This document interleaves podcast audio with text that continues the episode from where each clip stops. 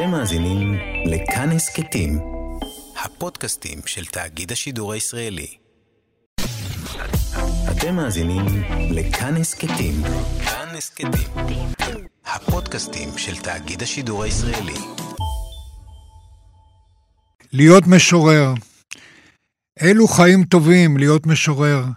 כשהעולם תוקע נוד, לכתוב נוד. כשיורד גשם, לכתוב גשם. ולדעת שלא להקשיב. וכשהעולם תוקע נוד, לכתוב דבש. כשיורד גשם, לכתוב אש, תולעת, שד. וכששואלים מבחוץ, מי חי פה בבית? לכתוב אפס. וכשמתעקשים לשאול, לכתוב מת.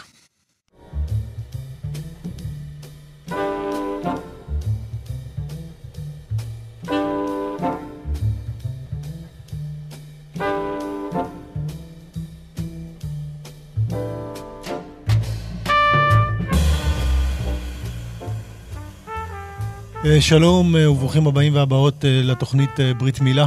אנחנו בכאן תרבות, 149, 105.3. אני שלומי חתוקה, מראיין היום את המשורר אהרון שבתאי. בפעם השנייה אנחנו נפגשים לשמחתי. אהלן אהרון, מה נשמע? נשמע טוב. מעולה, זה מעולה. טוב להתראות שוב. כן, כן, ממש כיף. אז שוב ברוך הבא. הספר שראיינתי אותך פעם אחרונה היה פתחתי דלת ועמדת שם. שיצא לפני שנתיים, נכון? יצא ב-2019. 2019, 2019, כן. ועכשיו יצא בעם עובד לפני כמה חודשים. שוב, הקורונה מאוד uh, משנה לנו את, ה, את המונחים של הזמן. כן. לך תדע, אולי יתחילו ספירה מחדש, אתה מבין מה אני אומר? יש מצב ארון. שיגידו שנת קורונה אחת, שנת קורונה שתיים, כי זה לא יתפטר ויהיה יותר גרוע, אז יכול להיות שיתחילו ספירה חדשה. כן, כן, אני שמע, שמעתי כבר אתמול שזה עבר, אה, כבר זה מתפשט מאוד. כן, כן זה מדאיג כן. מאוד. אז יצא בעם עובד, אה, מבחר ושירים חדשים, 1966 עד 2021. יש פה תמונות שלך, אתה יודע, גם אה, מאחורה, גם מקדימה, בשלבים שונים בקריירה. אה, תמיד עם משקפיים, אבל לא, לא מצאתי איזה תמונה אחת בלי. ואתה רוצה להגיד משהו, אהרון? תרגיש חופשי להתפרץ, אנחנו... לא, גם... אני תמיד הייתי הילד הממושקף, כבר מכיתה א'. כן, אבל מצד אחד הילד מושקף, מצד שני הילד הרע. כאילו, אם מסתכלים על זה. זה מפתיע קצת, נכון? אתה יודע, יש איזו ציפייה ממשורר, אה, או בטח אם יש לו את המשקפיים שיהיה נחמד או משהו כזה? כן, תשמע, אה, השירה צריכה להיות כיפית ושובבה, היא לא יכולה להיות uh, של ילדים טובים. ומצד שני, אני דווקא התחלתי את הכתיבה שלי אה, מתוך רצון דווקא שיהיה כיפי ושיהיה טוב, ולהגיד שהחיים הם טובים, שתפוחי אדמה הם טובים, ושכל החומרים הם טובים. דווקא זה היה כאילו נקודת המוצא שלי, כי קצת בתקופה שבה התחלתי לכתוב, היה איזה כתיבה כזאת קצת אה, שמתנשאת על המציאות, התנסות בוהמית אפילו. ואז אני דווקא רציתי להגיד, כן, אהבה זה טוב, כל מיני דברים לומר עליהם טוב. כי היה איזו נימה בכיינית, עצובה, אה, שעד היום היא גם קיימת, והיא שייכת אולי גם לאופי היהודי, או לאופי אה, של לבכות ושל מצוקה ושל בכיינות, של אה, פצע. אז מבחינה, אני פשוט הושפעתי מזה ש... השירה התחילה גם בתנ"ך, מתהילים, וגם אצל היוונים, מלהלל את האלים, את הטבע, את ארוס, כל הדברים האלה. גם בשיר השירים אצלנו יש, כן, יש, יש לנו כן, כמה דוגמאות טובות. גם בשיר השירים, בהחלט. אז, אז אני אומר, מצד אחד, הילד הטוב והילד הרע ביחד. הילד הרע זה חופש פשוט. כן. זה להגיד דברים שאסור להגיד אותם, שזה גם שייך לשירה. מה שאמרת מאוד מעניין, כי אני גם מתייחס הרבה פעמים לכתיבה, או לאומנות בכלל, כמשהו שמאוד קשור לשדה שאתה נמצא בו. זאת אומרת, אם השדה מתנהג בצורה כזאת, האופן שבו אתה תחליט לכתוב ישפיע על, על איך זה יישמע. כי אם אתה תזרום איתם, אז הגוונים יהיו כאלה, אבל אם אתה תלך נגדם, הגוונים יהיו אחרים. באופן כללי, אני תמיד מעדיף ללכת למקום אחר, כי אז הגוונים הם יותר עזים. ו- וכמובן שהשדה עצמו הוא זה שנותן לי את הקונטרה. וכמו שאתה אומר, הם, הם מאוד התנשאו, אז הפעולה שלך שהייתה, של להבחין את הכתיבה שלך, או את, את, את ה, לא רק את הכתיבה שלך, את המודעות שלך כבן אדם, הייתה ללכת למקום שהוא, המציאות עצמה, על הפשטות שלה, כמו שאתה אומר, אפילו על תפוחי אדמה, היא משהו שאפשר לכתוב עליו וליהנות ממנו. בסך הכל יש נטייה לקונפורמיזם מאוד גדול ולהתאמה. אה, אנשים... אה, ומה ששירה תמיד עשתה, זה תמיד פתאום להתנגד ולהראות דברים חדשים. ליצור הזרות, ליצור... אה, וגם להראות שהרצפים של החיים שלנו יש בהם סתירות ו- ו- ומרד, כי יש איזה שיח מסוים שמשתלט, ו- ובעיקר היום, שיש כל כך הרבה... בזמן שאני התחלתי לכתוב, אז זה היה רק רדיו, בקושי טלוויזיה, והיו ספרים, אבל עכשיו יש כל כך הרבה, האוויר כל כך מלא דיבור, פרסומת, שטיפת ראש, פייק ניוז, כל האינסטגרם, כל הדברים האלה. ולכן מאוד מאוד קשה היום להשמיע דיבור משמעותי או דיבור שונה. ויש כזאת התפרקות של הדיבור לכל כך הרבה קולות. אהרון, אני אמרתי לחברים שלי, היום פרסומות נראות אפילו יותר רגוע מהתוכניות שמשודרות. פעם הפרסומת הייתה הדבר הכי קופצני שהיית יכול לראות. היו יושבים שני אנשים מראיינים, היה לך מין פרסומת קופצת. היום הפרסומות הן הדבר הכי, הכי רגוע שאני רואה בטלוויזיה. כן. אני פעם כן. כתבתי, דרך אגב, שיר אה, של פרסומת. אה, כלומר, יש משהו בפרסומות שזה... אה, הפרסומת רוצה שאתה תשמע את זה ותגיד את זה עוד פעם ועוד פעם ותזכור. נניח, אני לא זוכר כרגע איזושהי פרסומת, אבל, ובשירה יש גם את העיקרון הזה, המגנטי הזה, שאתה אומר משהו שתזכור כן. אותו. אז אני כתבתי פעם שיר מודעה גם, שפורסם בעיתון כמודעה. אה, כן? אני יכול לקרוא אותו. תקרא אותו, נו. מודעה. לא, פשוט ששירה צריכה להיות גם שימושית. לא, לא, הם משתמשים לפעמים באותן אה, פונקציות פואטיות, אבל למטרות שונות, וזה מאוד משנה את הפונקציה הפואטית. אני גם אומר, סטנדאפיסטים ומשוררים, הם לא שונים בהרבה. גם לך יש שירים מלא הומור, אנחנו נדבר על זה, רק שאנחנו שמים את הדגש על משהו אחר. בבקשה. מודעה. אני אלמן, מחפש אישה חדשה, שתהיה טובה, שתהיה יפה. אוכל להכין לה אופיונים ממולאים ונאכל עם סרט. בלילות נשוחח בחושך. יש לי מעיל רחצה רך, בצבע החול, אני שמח, הזין תמיד עומד. זה היה שיר שהתפרסם כמודעה, גם בצורת מודעה. כמודעה, כן, בארץ. כן. אה, אפרופו, כן, אה, אנחנו כבר מזכירים את ה... את ה מה שאתה אומר, משהו שיתפוס את האוזן, שיתפוס את האוזן בצורה קליטה. נזכרתי בשיר ש, של הסוודר, הסוודר של טניה. כן.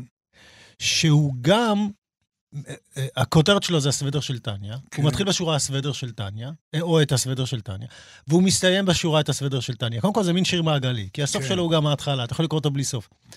אבל ללא ספק שהמילים הסוודר של טניה, זה מה כן. שנשאר איתי כל הזמן.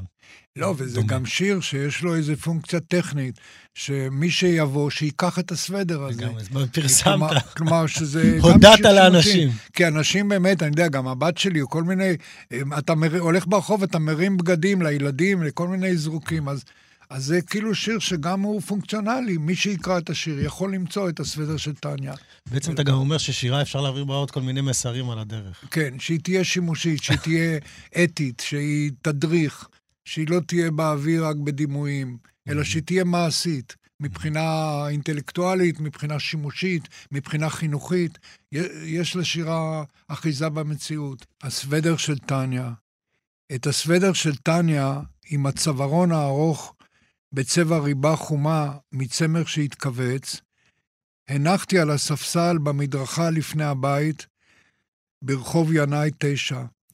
יומיים עברו, וראיתי כשעברתי שהוא עוד בחושך זרוק על הספסל, בינתיים יורד גשם, הוא בוודאי נרטב, כך שמי שמעוניין עוד יכול לבוא ולקחת את הסוודר של טניה. זה נפלא, אתה, אתה, אתה מדבר על, על שימושיות בשיר, כן? משהו מאוד מאוד פונקציונלי. ולפעמים גם אתה מדבר על הדרכה ועל אה, פוליטיות וגם על מיניות, ואנחנו באמת נדבר על זה, ובאיזשהו מקום אתה... אה, לא רק שאתה בעצם לא מתבייש בזה, אתה אומר, להפך, אני משתמש בשירה כדי להראות לכם, להסביר לכם, או, אני לא רוצה שזה יישמע מתנשא, כן? אבל בעצם להראות דברים שהם שהם יכולים להיות רלוונטיים גם בשירה וגם בחיים. זה תמיד היה בשירה. גם אם קוראים את התנ"ך, אז רואים איך אברהם מארח את המלאכים, איך אה, נותנים אוכל, ויש הרבה מאוד, אה, כן. שלא לדבר גם אצל היוונים, באיליאדה, באודיסאה, שאתה קורא שם בדיוק פרטים, איך עורכים ארוחה, איך עושים זבח. וברור שבתורה יש המון, איך בונים את המשכן, כל הדברים האלה אה, נראו לי תמיד חשובים, חלק מהשירה, לא רק כל מיני דימויים פורחים באוויר, או דיבורים מאוד. מצומצמים על האני שלך, אלא דיבורים על כל מיני חומרי מציאות וחומרי התנהגות שהם מאוד מאוד חיוניים, שתמיד מצאו אותם בשירה. כן. שגם, אני אומר, גם במקרא. איך להתנהג.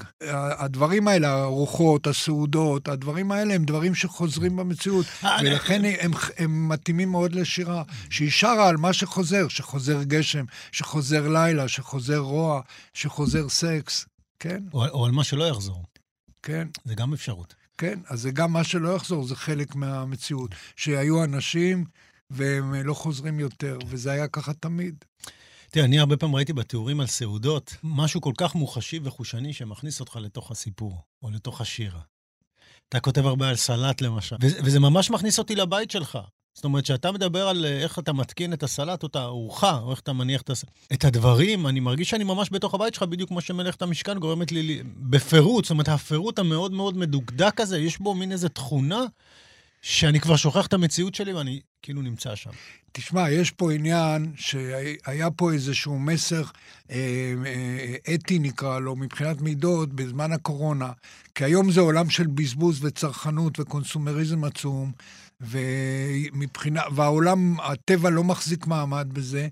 והשנתיים האלה של הקורונה והסגר נתנו לי תובנה שמסוימת, שיש לה איזו אקטואליות. מצד אחד, אני אדם די זקן שגר בבית ולא הולך ל... ויושב בבית, אבל מצד שני, ההסתפקות במועט של הקורונה, שאתה לא הולך כל הזמן למסעדות, ואתה לא טס כל הזמן לחוץ לארץ, ואתה רק בבית, ואתה, אה, ואתה, יש לך את הסלט שלך ואת הדברים המצומצמים והכיסאות.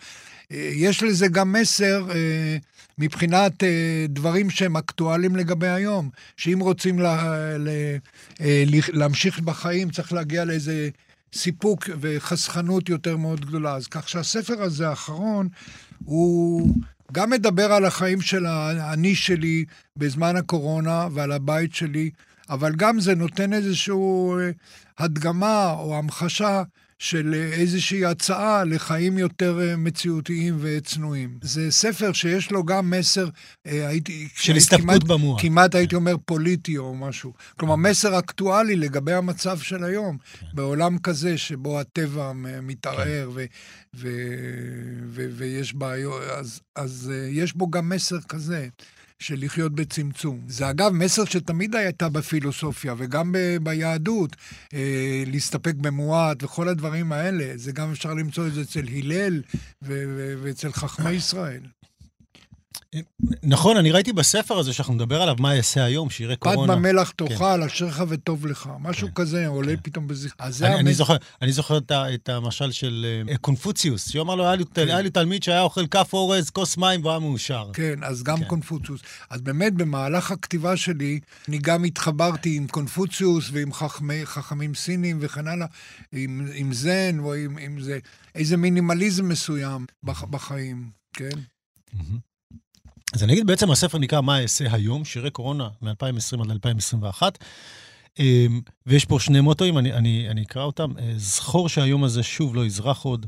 זה של דנטה, פורגרטוריו, נכון? י"ב 78, כן. לא צריך להגיד בדיוק מה, אבל uh, המוטו הוא מאוד מעניין, והשני, uh, מה שנראה לי יפה, מה שהייתי רוצה לכתוב, זה ספר על לא כלום. כן. Uh, פלובר, מכתב ללואיז, מה-16 בינואר 1852. תראה, אני כשקראתי את הספר, אני הרגשתי ש, שאתה הפכת את, ה, את ההסתפקות במועט, גם מילולית, לאתגר.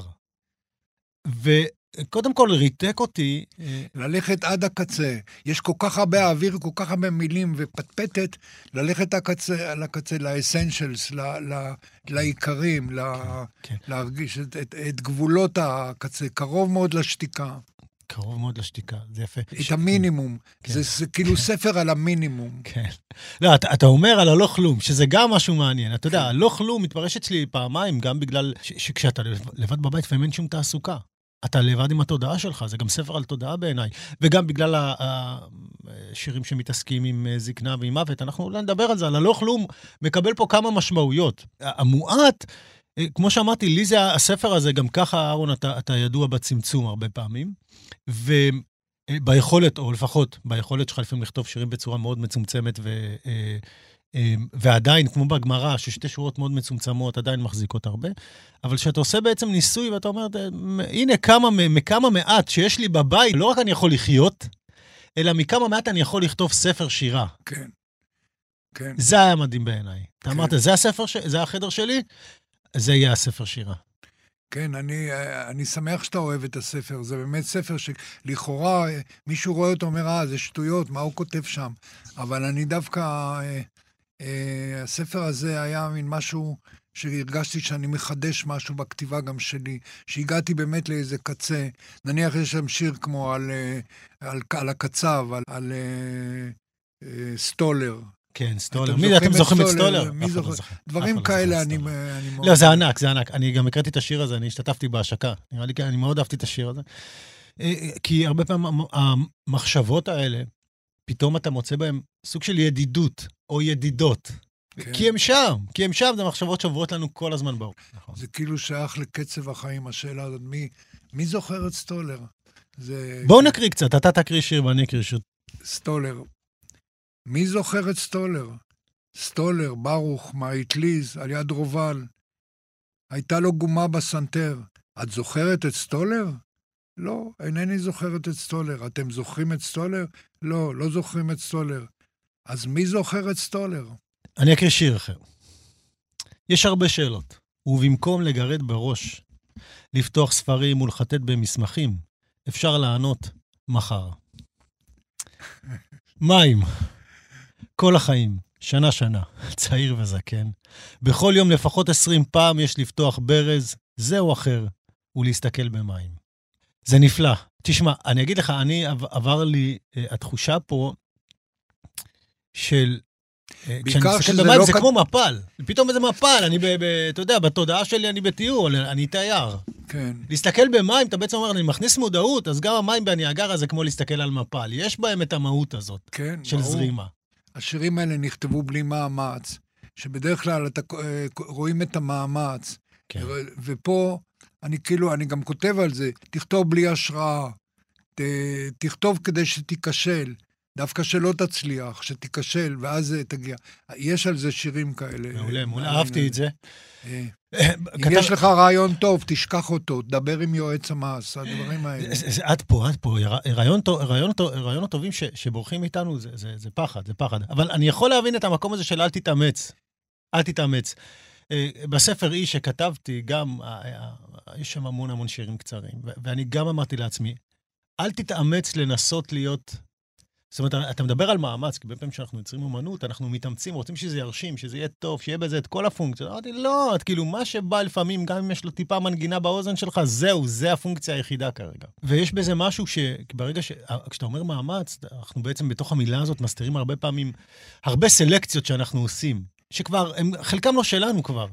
התחושה היא שאתה חוזר פה למקור גם של הכתיבה. כי הרבה פעמים אתה מפרק מילים להבהרות, ומדבר על הייצוג לתת, שלהם. לתת למקרה הטוב. זה כמו שאתה מאמין באלוהים, לדעת שאני אעזוב את הרעיונות שלי, וה, והמקרה, כמו מלאך, יבוא וייתן לי את המילים הנכונות. אה, יש לי בראש כל מיני דעות קדומות, מחשבות כבר ממוחזרות, תעזוב את זה. אני רוצה שתקרא עוד איזה שיר, רעיון. לקרוא שיר מהספר החדש. כמובן, כן. אז אני... זה כמו סטולר, השיר הזה, אם יבוא החלבן. כי היום אין חלבנים, אבל פעם היה איש שהיה בא אלינו הביתה ועולה במדרגות עם קדים אה, של חלב ומוכר לה... אלה שירים קצת נוסטלגיים. אה, אתה נוסטלגי בדרך כלל, אהרון? לא כל כך, נכון? זה אבל... נוסטלגי, אבל זה כתוב גם באיזה... אה, זה לא סנטימנטלי בכל כן, זאת. כן. אם יבוא החלבן, אם יבוא החלבן, עוד מהמדרגות יישמע שקשוק כדי הפח, והוא ייכנס למטבח, יצוק את החלב למכסה הכד, ומהמכסה לשני אסירים, על שעוונית השולחן. אם אופניו חונים בפתח הכניסה, נשאל מי זה כשניגש לדלת, ונשמע, החלבן, אם יבוא החלבן. זה פשוט, החלבן זה מציאות אחרת שהייתה פעם. זה כאילו, אה, המילה החלבן זה קשור למציאות שלמה שהיא לא קיימת יותר. כן. ופה אני מחזיר אותה דרך החלבן הזה. דרך מילה אחת. כן. טוב, אני יכול גם לקרוא שיר אחר. איזה שקדימה, אהרון, גם אני רוצה לקרוא, אנחנו, אנחנו מדברים פה, כן. אני אקרא שיר על uh, האור. פעם, או, האו שולח אותי לחפש בצל או לבן או סגול. האם להוסיף או לא קולרבי לסלט, או מוטב אשכולית, או לצאת אל החצץ בגינה, או לרחוב, ואז או לחורשה או לחנויות, או לכמה צעדים להשליך אשפה, או רק לפתוח את תיבת הדואר. בהמשך למה שדיברנו קודם, אני אקריא עוד איזה שני שירים ברשותך, אהרון. אתה פותח פה. אתה פותח פה, רוצה משהו טעים, ואני מקרב אל שפתיך מזלג ריק, שיצא נקי מן המגירה. תאכל מעט ממעט, תטעם מן הכלום. תשמע, זה שיר מאוד מצמרר אותי. קודם כל, אתה יודע, בסוף השיר יש לך את הטעם המתכתי הזה של המזלג בפה. יש איזה משהו שם. עכשיו, אני לא יודעת אם אתה, אם אתה מסתלבט, כי זה באמת אה, לעשות הזרה, כן? לקיצ... אה, זאת אומרת, אה, לעשות באופן קיצוני הזרה לכלום של הכלום. זה כמעט פחד מעוני, בתקופה שבה קורים כל מיני דברים מאוד, מאוד מפחידים אותנו. יש, יש אגב עוד שיר על ידו, שהוא אותו דבר פחות כן, או יותר. כן. בוא אליי, בוא אליי, קח כיסא, היה אורחי, אגיש לך צלחת ריקה, אכבד אותך בהמהומים, אשעמם אותך בנוכחותי, התעניין בי עד שתלך. זה באמת אה, להסתפק במועט, אני לא יודע, אני צריך לחשוב מה העניין הזה. אה, אבל זה משהו שהמציאות גם מרגילה אותך, שאתה בא למציאות ואתה... ונותנים לך את זה. כלומר, זה חלק מלהיות בעולם, שנותנים לך את הכלום הזה. הלוא יש היום המון עוני. Mm-hmm. אני מסתכל על הילדים שלי, אני לא יודע איך הם יפלסו להם דרך היום בתנאים, אם אתה לא בהייטק או, mm-hmm. או בן של מיליונר. אז בשירים האלה גם יש איזושהי התייחסות אה, גם למצב הזה, שאנחנו די יכולים להתגלגל לעוני בקלות. זאת אומרת, יש כן. פה איזו חוויה גם ש- שקשורה ללא כלום. דיברנו קודם על כן. נזירות ועל הסתפקות כן. במועט. יש פה, אתה יודע, זה, זה היה נשמע לי קצת כמו קוואן. זה מושגיות, מכיר? של כן. מושגיות, של תרגול האני שלך. כן. שיש בחיים, שזה לא כל הזמן אתה ממלא בהמבורגר את הפה. לא, אמרתי, זה היה נראה לי כמו קוואן, כמו איזה כן, מורה זן. קואן. שאומר לתלמיד שלו, כן. הנה, לך תאכל ונותן לו מזלג. נכון, אז זה באמת, אתה אומר משהו מאוד, אה, אני לא חשבתי על זה, אבל זה באמת בטכניקות של קואן. שאתה שואל את חכם הזן, אני כן. יודע, מה זה המציאות, והוא אומר, הסיר נשרף, או לא, הוא נותן לו מכה בראש. אז זה באמת שני שירים כהניים. כן, כן. בוא אליי, תדבר, ואני... לכבד כן. אותך בהמהומים או כן. משהו. אז זה באמת אה, אה, שירים קצת באמת זן בודהיסטים כאלה. אז באמת בגדול, אה, באמת עברת איזושהי חוויה, אהרון, בשנתיים האלה, שעברה על כולם, ואתה אמרת, אוקיי, אני עושה מזה... אני עושה מזה... אני כמעט לא אמרתי, זה, זה, אני בכלל לא התכוננתי לא לכתוב, אבל הוצאתי ב-2019 ספר אחר לגמרי של שירי אהבה. פתחתי דלת ועמדת שם, כן, ודיברנו עליו בתוכנית הקודמת. ולא התכוננתי בכלל לכתוב. אבל פתאום הימים של הקורונה כאילו הכניסו אותי לאיזה מין משמעת אה, כזאת, שפתאום אני קם בבוקר, אני יושב על השולחן, טלאק, אני כותב שיר כזה או שניים, וזה בכלל בלי מאמץ, השירים האלה נכתבו, כמו שאני אומר, בלי מאמץ. אני שם את היד על, ה... על השולחן, והשיר הזה נכתב מעצמו, או שאני חושב אותו בדרך לשולחן. ואז, כלומר, זה לא היה ספר שהוא מתוכנן, אלא זה כאילו הימים של הקורונה אמרו לי מה, מה לעשות, ו, וככה זה נמשך עד, עד שזה, עד שהגעתי, לש, אני הרגשתי שאני ממצה את הנושא הזה. אבל בעיקר זה גם שירים על זקנה. כן. כי... אנחנו עוד נגיע לזה, אנחנו, אנחנו נגיע לזה, אם תשמור, אנחנו באמת נגיע לזה, גם קשור לזקנה וכתיבה. זאת אומרת, אתה שם אותם מאוד מאוד ביחד. כן, זה חשוב מאוד פה. כן. כי זה הספר הראשון שלי שאני כבר כותב מתוך אה, איזושהי זקנה. כן. אמ, אתה יודע מה, בוא נדבר על זה. אחרי זה אנחנו נדבר על ההרכבה של המילים, כבר נגעת בזה. לזקן קשה להשתין בלילה. עליו ללחוש מעל האסלה, ולעידוד הפכפוך להיעזר ביצורים. פש, ז, ס. תראה, אני מכיר הרבה פעמים, אתה יודע, יש דוגמאות מאוד נהדרות לשיר שלאט לאט עובר ממשמעות למצלול. או שהוא מתחיל מהאמצע ואז מסתיים רק במצלול. אוללה, אתה יודע, יש דוגמאות מאוד מפורסמות. אני חושב שזו הייתה הדוגמה הכי מצחיקה ששמעתי ל... לסיים שיר במצלול נטו, שזה קריאות בעצם ל... ל... בעצם לעזור לעצמך להשתין. אתה מדבר בעצם על, על זקנה, ו... ואתה משלב הרבה פעמים את הנושא הזה בנושא של כתיבה. זאת אומרת, הרבה פעמים נראה שאתה אומר, החיים והכתיבה זה היינו הך, או, או אני לא יכול לחיות בלי לכתוב. אז תראה, זה הדבר שבחיים, בדיעבד, שאני היום רואה, אני יכול להסתכל אחורה, באמת השינויים האלה בחיים, בתקופות החיים, הם באמת השפיעו ושינו אותי, ו- ושינו את הכתיבה שלי. אני, אה, ו- ו- ובאמת זה ספר של שירי זקנה, אבל אפשר לראות פה גם את הצד האישי שלי, שזה מספר על סדר היום שלי, על המיטה שלי, על המקרר שלי. אה, יש שם שיר שאני כותב, החברים, הידידים היו ואינם, והמקרר נשאר. אז זה לדעתי ממש נותן את חוויית הזקנה במלואה. שכל האנשים אה, שאני הכרתי כמעט וגדלו איתי, אני כבר אינם, והמקרר נשאר. אה, אז זה, זה מאוד עצוב. אבל מצד שני, כמו שאמרתי קודם, התפיסה הזאת של זקנה, אה, היא גם קשורה ברמה האתית לערכים של הזקנה, שתמיד היו, דיברו על זקנים ועל אה, חוכמת הזקנים. אז אה, יש פה עניין של, אה, שתמיד זקנים דיברו על ערכים של פעם, של שמרנים של פעם, תסתפק במועט, אה, תאכל לחם אה, וזיתים. אז יש פה, אני אומר, יש פה כפילות, זה גם הזקנה שלי בתור אדם שכבר אה, עבר את גיל 80, ו, ומצד שני, כאילו ההצעה לעולם אה, של הערכים של, הזק, של הזקנים. תפסיקו כבר לבזבז, בואו נסתפק במועד, נחלק חלוקה צודקת יותר את הדברים. זה, זה מסר אקטואלי, זה חוכמת הדורות, שאומרת פת ומלח תאכל, אשריך וטוב לך. אז יש פה, אני אומר, זה גם אה, על, ה, על הזקנה של המשורר שכותב את השירים, אבל גם יש פה איזושהי הצעה ערכית, איזה אקספרימנט, איזשהו ניסיון של לתאר עולם שבו אנחנו חיים על המינימום. הזקנה פה יש לה גם ערך אתי ב, כן. בספר הזה. כן. אבל uh, באמת, uh, אני התחלתי עם כל העניין של השירי זקנה uh, בשירים על אהרון, שאולי זה היה בספר הקודם. כתבתי אהרון מוכן למות, אבל לא עכשיו, היה... כתבתי מחזורים כאלה. אבל אני, מה שנוכחתי זה שבהתחלה זה היה מין זקנה ספרותית כזאת, ועכשיו אני יותר מרגיש את הזקנה כבר בגוף, אה, כלומר, זו זקנה אמיתית יותר. קודם כל אני מאחל לך בריאות ואריכות ימים, שתהיה באיתנך.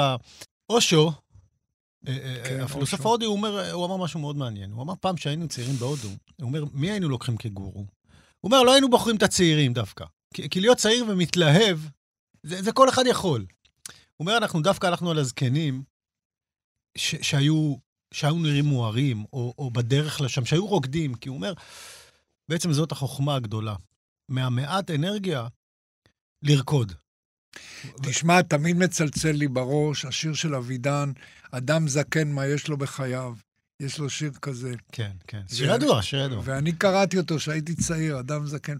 ופתאום אני עומד בעמדה שאני האדם הזקן שצריך לכתוב, אה, כאילו לדבר עם אבידן ושלא שלא נמצא, וכאילו, אה, ולכתוב כאילו על הזקנה מאיזה זווית אחרת.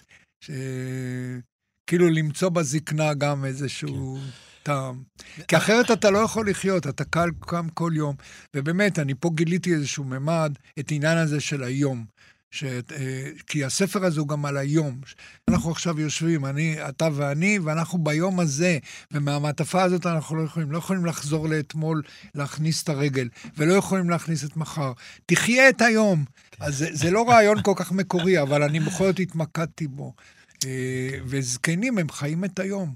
אני לא יודע אם אני אחיה עוד שבוע, אבל אתה חי את היום, וזו חוויה שאני מרגיש אותה רק גם עכשיו. גם הקורונה עשתה, תשמע, הקורונה, הקורונה גרמה עשתה. לכולנו לשכוח מהמחר, כן. ואתה יודע, הקורונה עשתה שינויים מדהימים. למשל, הרבה אנשים שלא מסכימים יותר לעבוד בעבודות חג, אתה יודע, בשכר נמוך, הם לא מוכנים, אנשים שינו קריירות, אנשים... כן. המחר פתאום משתערער. הוא פתאום מתערער. פתאום אנשים מבינים שיש להם רק את היום. הפחד מהנגיף היה גם בתחילת הדרך כל כך חזק, שהפחד ממוות היה מאוד מוחשי לכולם. אתה יודע, גם לכתוב ספר בגילך, אתה תכף חוגג 83 בעזרת, בעזרת השם באפריל, נכון? כן, כן, באפריל. כן. אה, מותר לשאול מה, איזה יום יש לך יום הולדת? ב-11 באפריל אני בן 83. אה, בשעה טובה. זה לא יאמן, תשמע, אני בפנים, אז אני כמו כל אחד, זה לא אני מחדד. בפנים אתה לא יכול להבין את זה. אתה, מה, היית תמיד ילד וצעיר, פתאום אתה בן 83. כן. כולם אומרים את זה כל הזמן, אני מתאר כן. לעצמי, כן. זה לא יאמן, כן. אבל זה באמת חוויה של... ובכל זאת, אהרון, גם לכתוב ספר בגיל כזה, זה, זה, זה, זה אומר ש, שעשית דרך מאוד אני חושב, כמו שדיברתי על הקטע עם אושו, אני חושב שאושו גם מתכוון לבוא ולהגיד, כדי להיות אדם מבוגר, זקן, שמסוגל לרקוד, או, או ללמד אותנו אה, על החיים ולהיות מפוקס, זה אומר שהוא עשה דרך ישרה, אה, או שהוא עשה דרך מאוד משמעותית, שבכלל מביאה אותו, מביאה אותו ומאפשרת לו, אה, אפילו בגיל הזה להתרכז ולכתוב. ורציתי לדעת מה... זאת אומרת, האם שאבת עידוד מזה, ש, שאתה אתה אומן, אתה יוצר, וזה מה שאתה יודע לעשות, וזה מה שאתה אה, רוצה לעשות? תשמע, זה באמת, אה, אני מוכרח להגיד, זה שמחה שאתה יכול אה, אמנם זה, הרבה פעמים אני מתגעגע לזמן שהייתי בן 30 וכן הלאה, עם כל הכוחות של אז. אבל מצד שני, זה, יש הרגשה טובה להסתכל אחורה ולראות שאתה עשית דרך אה, מפותלת וכל הזמן המשכת ללכת בדרך וכן הלאה. והדרך, 60 אה, שנה כמעט של אה, כתיבת שירים, כן, מ-66, כן, הספר הראשון שלי. אז זה מעניין, אבל מה שיפה הוא גם שהרבה פעמים אני חשבתי שאני לא אכתוב יותר, זה לא שאני התאמצתי. כתבתי ב-2007, נפטרה אשתי, טניה ריינהרט, ואז כתבתי את הספר טניה, ואני הרגשתי שזה הספר האחרון שלי.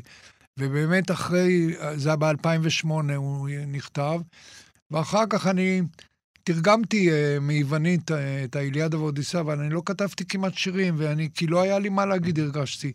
וזה, ו, ואז הספר הבא, uh, השירי אהרון האלה נכתבו ב-2015 או משהו. כלומר, היה לי תקופות שתיקה ארוכות. איך הסתדרת עם זה? לא, אז אני תרגמתי, ולא, הרגשתי שאין לי מה להגיד. Okay. אוקיי. ואני לא ידע, הייתי בכלל בטוח, ופתאום אה, כתבתי את הספר שירי האהבה הזה, שנפגשנו פתחתי דלת ועמדת שם, וזה בא לי בח, לגמרי בהפתעה, פתאום... אז זה מין מתנות כאלה. ו- ו- ו- וכמובן, מה שכבר אמרנו, אני לא חשבתי בקורונה... שכתבת גם סונטות, כתבת, אני כן. זוכר, ואחרי זה שירי אהרון. ש... סונטות ושירי אהרון, זה יצא. ואז בקורונה פתאום מצאת עצמך. ואז בקורונה אני בכלל לא התכוננתי שיהיה זה, ופתאום החיים מביאים לך נושא כזה מעניין, כי אתה פתאום במציאות אחרת. אז זה, זה דבר אז יפה. אתה, תשמע, זה, זה נשמע כאילו, כמו איזה סמוראי דרוך, שכרגע אין לו אדון, ארונין קוראים להם, אבל הוא נכון לכל רגע שתהיה לו עבודה, הוא, הוא יהיה שם, הוא יהיה שם. בוא, בוא נקריא את שירים ונמשיך קצת באמת לדבר. רק. אני מחבב את רק, ואפילו של רק קצת מרק. של רק מה יש, ויודע שלא יפריע, אם רק אשכב על הגב, רק אהיה, ורק היום. נתן זך לא מת. כן. טיפשים, טיפשים, למה לקשקש כל כך הרבה? הלו נתן זך בכלל לא מת. ומה זה מוות למי שמחליף מילה במילה? ועובדה, מי שיצא, מי שיצא כעת מרחוב שץ ויפנה בדיזנגוף ימינה, ימצא את זך עומד לרגע, מתכופף ורושם משהו בפנקס שעל ברכו, הנשענת על גדר, כמה צעדים מבית המהנדס. כן. שיר נוגע ללב. לא, שבשירה אתה יכול... אתה יכול להגיד שזך לא מת, זה הדבר, כן? כן? כי באיזשהו כן. מקום שהוא חי, באמת זה אני... הוא היה חי בשבילי, והוא גם כאילו חי הלאה. אני כתבתי אה, בשיר שבו פתחנו, שיורד גשם להגיד גשם, אבל אפשר גם לא להקשיב, וכשיורד גשם להגיד דבש. אז אני חוזר לשיר שאתה קראת, נתן זך. הסגולה של השירה זה שאתה... כולם אומרים נתן זך מת, והשירה אומרת שהוא לא. זה החופש של השירה, להגיד נתן זך מת, אבל גם להגיד ההפך, שהוא לא. וזה קשור לפואטיקה של השיר האחרון. אבל גם מצד שני, גם העניין שהשירה קשורה להומור, שזה מאוד חשוב, שאני תמיד... גם אם אתה, אתה הזכרת את הכוהנים, ואת ה... אז שם הכוהנים זה כמו בדיחות גם. אה, כל כהן כזה, או גם הרבה מאוד הייקואים, זה בד... כמו בדיחה. כי המציאות עצמה, היא מפגישה דברים בצורה מאוד מבדחת. תראה, תיקח את הגוף שלנו, יש לנו ראש ופנים, ומהצד האחורי יש לנו תחת. המציאות, יש בה הומור, אז... הנה שיר עם הומור, בוא נדבר על שיר עם הומור, כן. אז אני אומר, בשיר הזה, על נתן זך, יש גם את העניין הזה של להגיד ההפך, שהשירה אומרת, יש לה את הגזע, וגם העניין שהשירה היא גם בדיחה. זה גם בדיחה שנתן זך עומד וכותב שיר עכשיו. אז גם הצד של הומור אה, חשוב מאוד. ש... הרבה פעמים סטנדאפיסטים אה, אמרו לי, אני יכול לספר משהו לא מצחיק, אבל במקצב נכון, ואנשים יצחקו. ואני יכול כן. לספר, וכמה, כולם יודעים שמשהו מצחיק, שאתה תספר אותו לא טוב, הוא לא יצחיק. כן. אז הוא אמר לי, לא, אדרבה, תדע לך, זה מעבר לזה משהו לא מצחיק. אם אתה יכול לספר אותו טוב, אתה, אתה תוציא גיחוכים. אני, אני, כשהתחלתי לכתוב, הרגשתי שהשירה העברית יותר מדי רצינית ויותר מדי... אה, ו, ורציתי שזה יהיה מצחיק יותר. החוץ. מה בחוץ? אפשר לומר לא כלום. מכוניות מחכות בסבלנות. העצים לא משנים את דעתם. הכביש אינו מתבייש להיות ערום. נדמה שבבתים מתגורר רק כלב. זה הסג, הסגר. כן. זה בזמן הקורונה. אבל, אבל אני תפסתי את זה גם היום, זה הצחיק אותי. היה היום כולם בעבודה, זה אותו, כן. אותו סיפור, כן. בבית נשאר רק כלב. כן. גרים uh, כלבים בבית. כן. הנדל"ן מאוד יקר, כן. אבל מי שגר בבית זה כלב. זה בדיוק מה שאתה אומר, זה החוויה על זאת. גם הנדל"ן היקר הזה והכלב בבתים. לא משנה אם תגיד מה שתגיד. תקרא מה שתקרא מול העובדה שאחוריך שעה-שעה מחממים את הכיסא. משהו חלקי תמיד נכנס לי לראש. זיכרון של חצי אימא, שליש אבא, חלקי חברים, וגם מהפה יוצאים קטעי מחשבה. אני אומר, אבן, ונוכח שגם היא קצת נשברה, או עדיין רכה מדי. קודם כל, זה, זה שיר נפלא על איך לכתוב שיר, כן? אבל עם, עם בדיחה, חצי אמא, שליש אבא, זה, זה קורע, זה, זה מאוד ציני.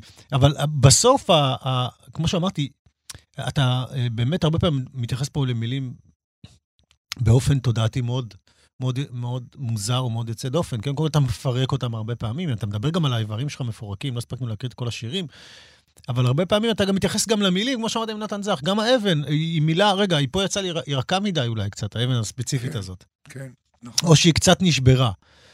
וזה כמעט אה, תחום שנקרא הפילוסופיה של התודעה, אתה כן. יודע. תיאולוגיה, תיאולוגיה, משהו כזה, אם אני לא טועה. ונדמה שלפעמים ההתבודדות אה, הופכת דברים שאנחנו לוקחים כמובנים מאליהם, לבכלל מובנים מאליהם. אפילו הדברים המאוד בסיסיים, כמו שאומרים, האטומים שמרכיבים את הכל, ואנחנו לוקחים את זה כמובן מאליו, אז פתאום האטומים שהרכיבו את החיים שלנו כבר לא, כבר לא מובנים מאליהם. זה מה שקוראים הזרה. כן. שפתאום אתה... אבל זה משהו שקרה לכולם, אף אחד כן. לא התכונן לזה. כן. אנחנו עוד מתייחסים לזה בתור... זאת הייתה תקופה באמת של הזרה, הקורונה. תופעה שאנחנו מכירים אותה, פתאום עברה על כולם באופן... כן, כן. כן. אז זה נראה לי שמשוררים, אתה אומר, בעצם ידעו להתמודד עם זה קצת יותר טוב. זה מה שאנחנו עושים בדרך כלל. אני אומר, ברשימת הדברים הקצרים שיצאו טוב מהקורונה, אני רושם ספר של אהרון שבתאי. תוך כדי הספר גם הבנתי שהאזהרה שנכפתה על כולם, בשבילנו היא הרבה פעמים, אה, תודה רבה. תודה רבה. למרות שזו תקופה קשה לכולם, אבל עדיין עם החומרים האלה, לנו יש מה לעשות. אני אקריא שני אוקיי, שירים על העצים. אה, העצים. אה, היה לי ידיד שמת, וכעת אני סומך על העצים. בוטח במילה שהם נמנעים לומר בשעה שחתול עובר מתחת וחוצה את השלולית. והשיר השני, אין מנהיג ראוי או מפלגה, ואני בוטח רק בעצים, בגזע, בענפים, בעלים, בשורשים, בצמרות, ובחריזה עצים ביצים. ההחלטות. כל היום נשמעת בבית שירת ההחלטות. ההחלטות הגדולות נופלות בטריקת דלת. ההחלטות הקטנות מתחבאות בין כפלי הרגעים. אחטא להן אוזן, כשמונח מזלג, כשנפתח רוכסן. אני אקריא עוד שיר מצחיק בינתיים, תחפש אותו, זה נקרא מתכונים. את הפסטה הזאת אשאר לרתיחה בדיוק 12 דקות. סנן אוסף חמאה, שמן זית, שום מגורד, ושפוך על זה זפת. כמה כמה מסמרים. אבל אל תטעם, משום שלא המתכון טעים, אלא המילים.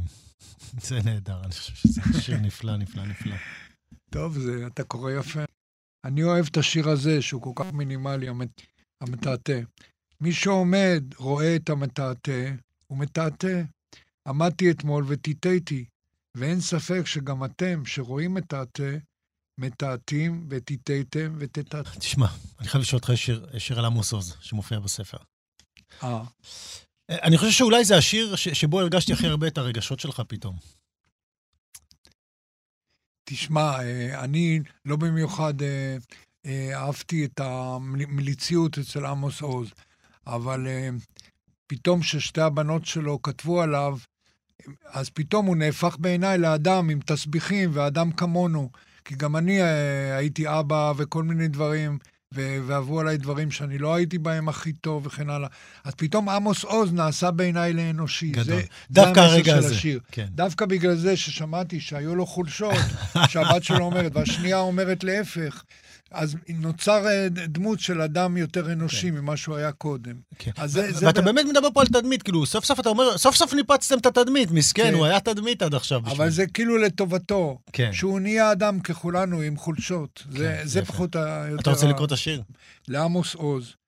הופתעתי לטובה לדעת שבכעס שפכת לביתך את קנקן הקפה, ואני שמח בדרקים שהוצאת מפיך, ולא רק בשבילך, כי אין לאב הישג נאה מחינוך שתי בנות לנסח היטב דברים שהם כך ולא כך, ובמילים נבונות, תקיפות.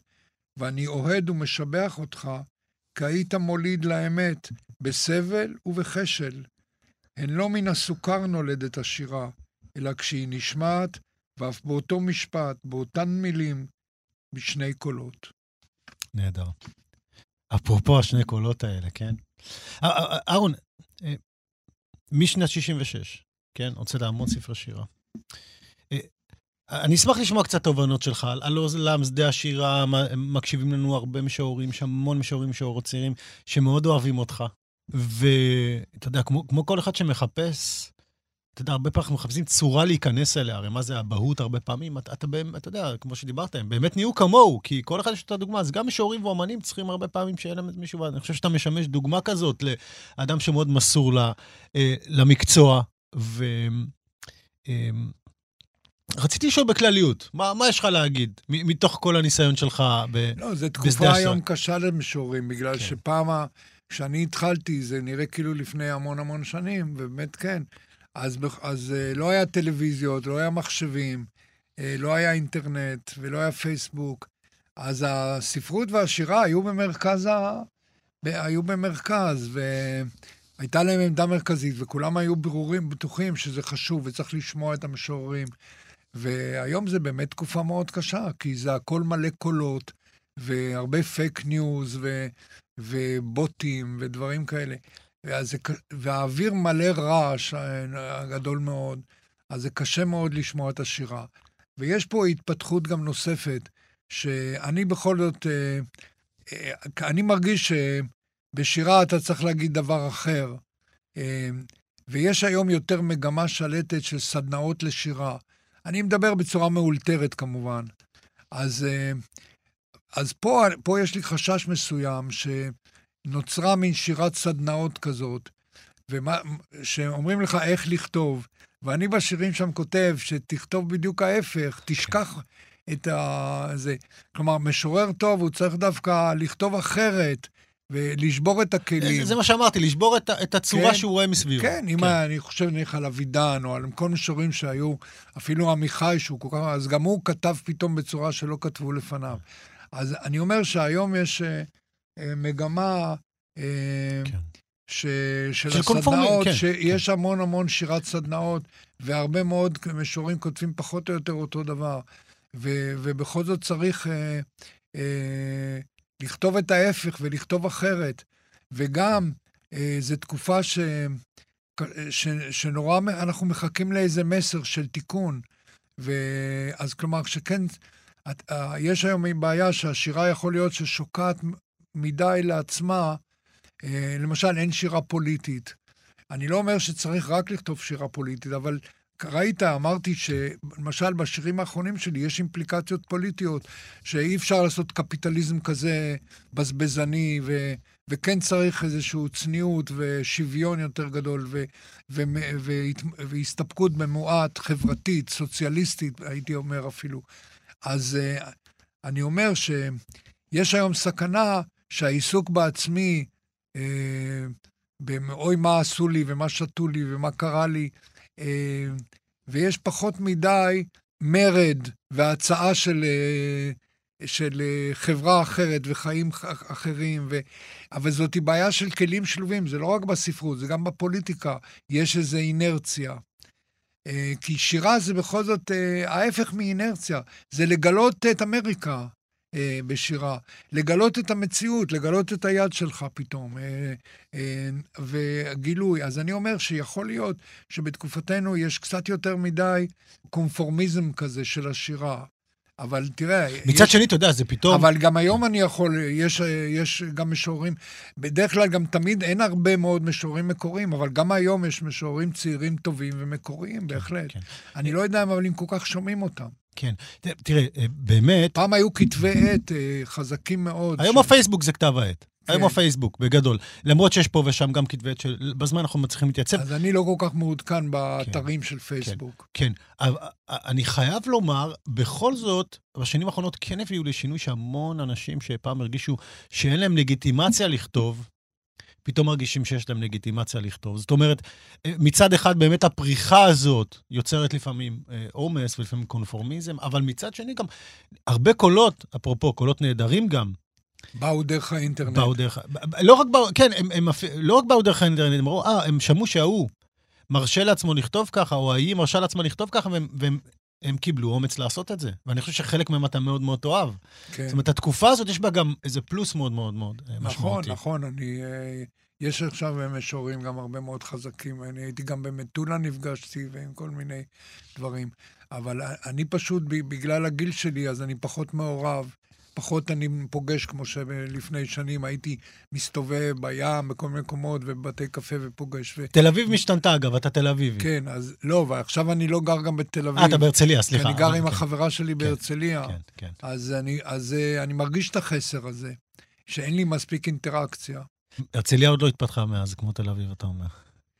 לא, אני לא בהרצליה, אתה לא הולך ופוגש אנשים. בתל אביב כן. הייתי הולך והייתי פוגש אנשים, הייתי הולך כן. לים, כן. לחוף הבננה, לצפוני. היית השוטר בקפה בבצ'ו, אני חושב. כן. היית שותה מדי פעם קפה בבצ'ו, אני זוכר. כן, כן. היה להם אחלה קפה.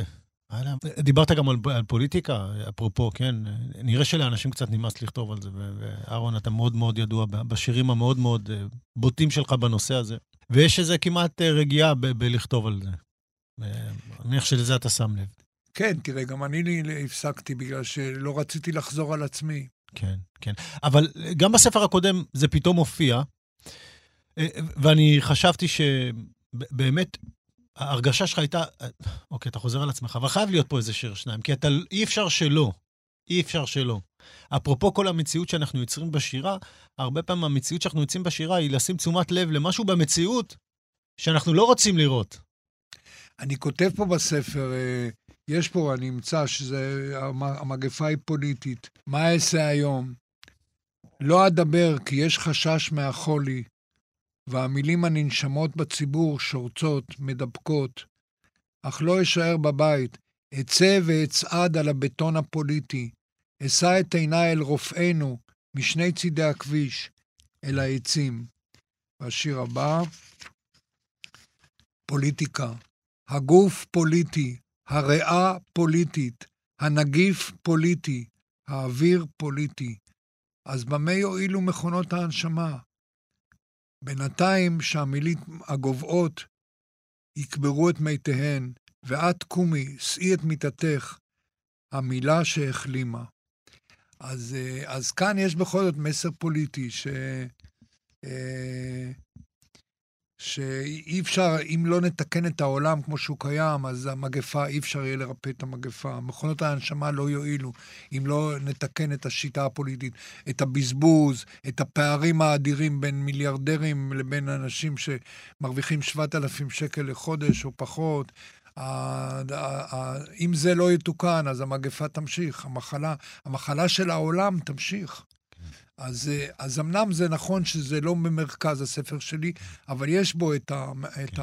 התחושה של המציאות כן. הפוליטית מסביב. אני זוכר את השיר הזה, כי אני מאוד אוהב את השתי שורות האחרונות. אה, אה, קומי, שאית מיתתך, המילה שהחלימה. ששוב, זה, זה באמת מרתק להסתכל על האופן שבו התייחסת למילים כמילים בספר הזה בעצם. אהרון, אנחנו לקראת סיום. אתה קודם אמרת שאולי זה יהיה הרעיון האחרון שלך, אני מה זה מקווה שלא.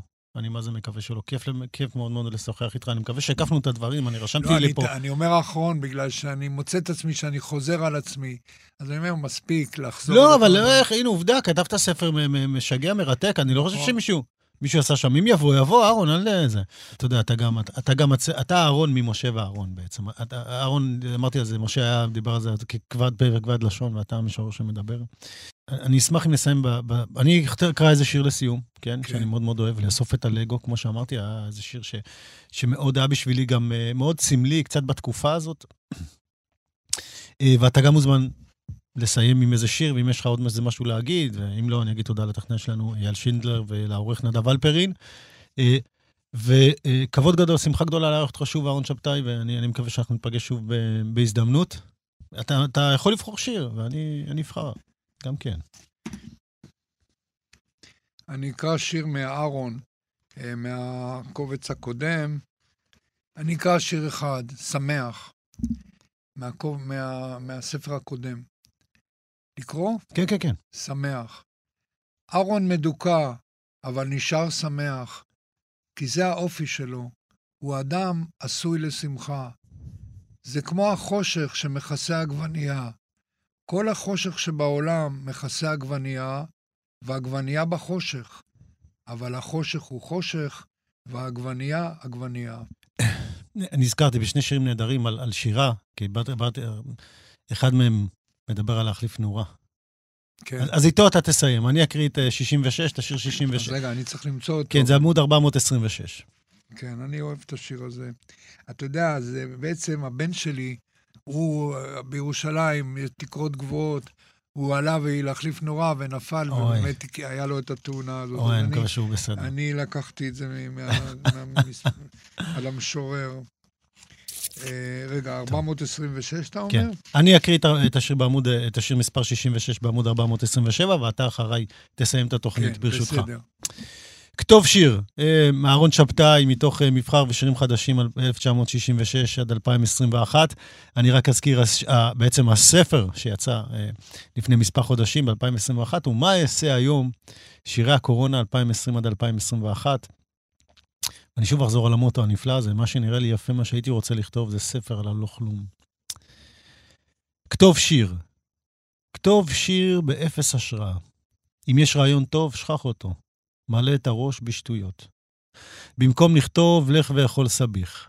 כשאתה באמצע, כשאתה באמצע, בשיא הריכוז, ענה לטלפון מיועץ המס. תן לילדים להיכנס ולהוציא אותך, שתעזור לאסוף מהרצפה את הלגו.